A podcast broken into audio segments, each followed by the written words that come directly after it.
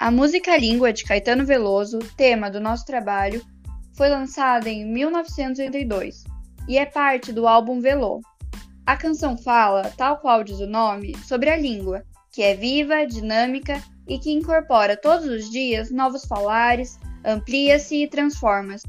Analisaremos adiante o trecho da música em que Caetano fala sobre o falso inglês lex do surfista e sobre o imperialismo, expondo sua opinião sobre o uso dos estrangeirismos através de ironias e afirmando seu orgulho de sua língua materna, o português do Brasil. surf ele foi difundido pelo mundo por países que falam inglês, como os Estados Unidos, já que era praticado no Havaí, e na Austrália. Muitas palavras ficaram conhecidas em inglês e continuam sendo usadas assim. Os surfistas seguiam o lema do paz e amor nos anos 60. Assim, o seu inglês era relax, ou seja, relaxado. Eles têm certas gírias ou expressões que podemos desconhecer, como entubou grebando de back. Grebando é o portuguesamento do verbo grab do inglês, ou seja, um falso inglês. E de back significa que estava surfando de costas para a onda.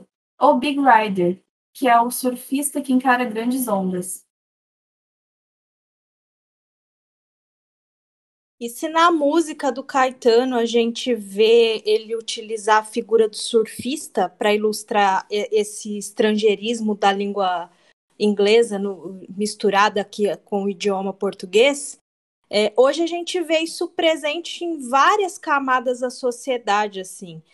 Por exemplo, no mundo corporativo, né, em que você observa uma pessoa que vai te pedir para para passar uma caneta, ela não fala caneta, ela fala pen. O caderno já virou notebook.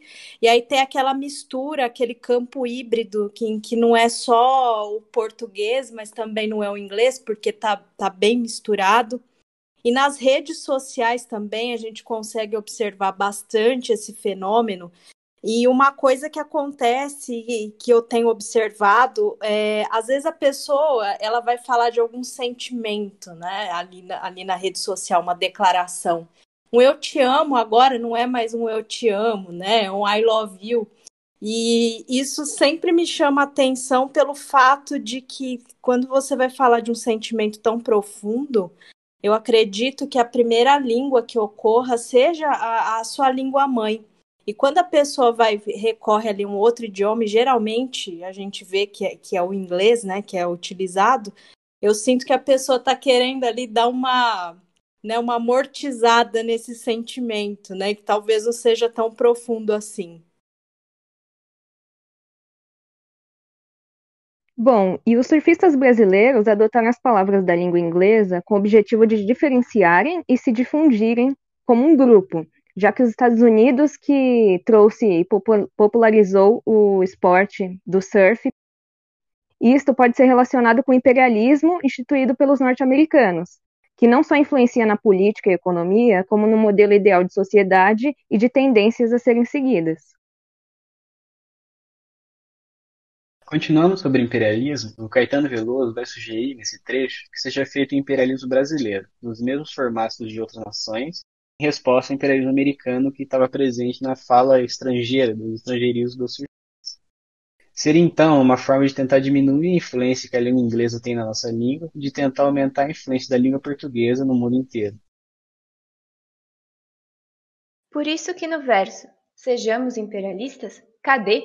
Sejamos imperialistas ao tom de gozação, tanto quanto de clamor, o que constrói uma ironia na música essa linguagem debochada é típica do movimento Tropicália, que buscava exaltar o brasileiro ao passo que ridicularizava o estrangeiro. Assim, pode-se interpretar que o verso não apoia o imperialismo, mas, se ele tem que existir, que os brasileiros que sejam os dominadores e não os dominados.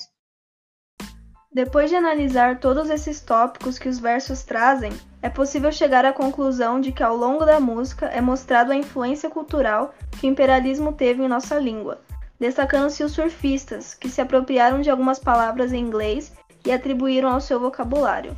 Ela também nos leva à exaltação da nossa língua materna, nos chamando ao imperialismo assim como que os americanos fizeram.